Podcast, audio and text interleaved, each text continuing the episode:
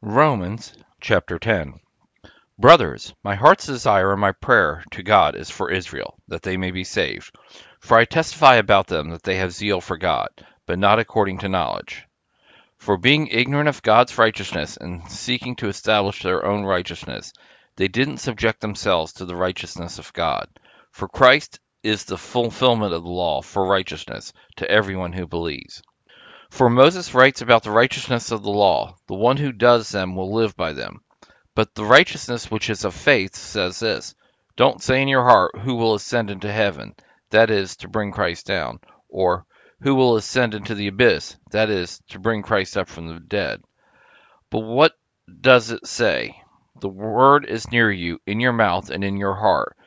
That is, the word of faith which we preach that if you will confess with your mouth that Jesus is Lord, and believe in your heart that God raised him from the dead, you will be saved.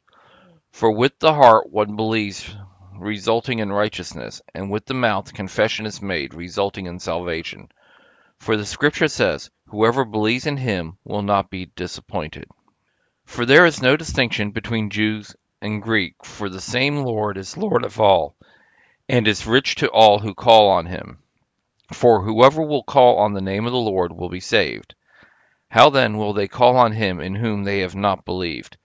How will they believe in him whom they have not heard? How will they hear without a preacher?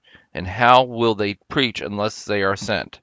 As it is written, How beautiful are the feet of those who preach the good news of God, who bring glad tidings of good news of good things.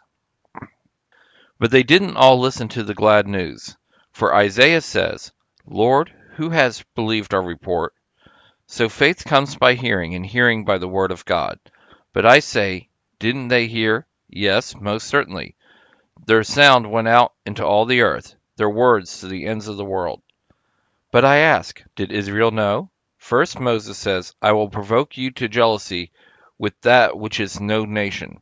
I will make you angry with a nation void of understanding. Isaiah is very bold and says, I was found by those who didn't seek me. I was revealed to those who didn't ask for me. But about Israel he says, All day long I stretched out my hand to a disobedient and contrary people.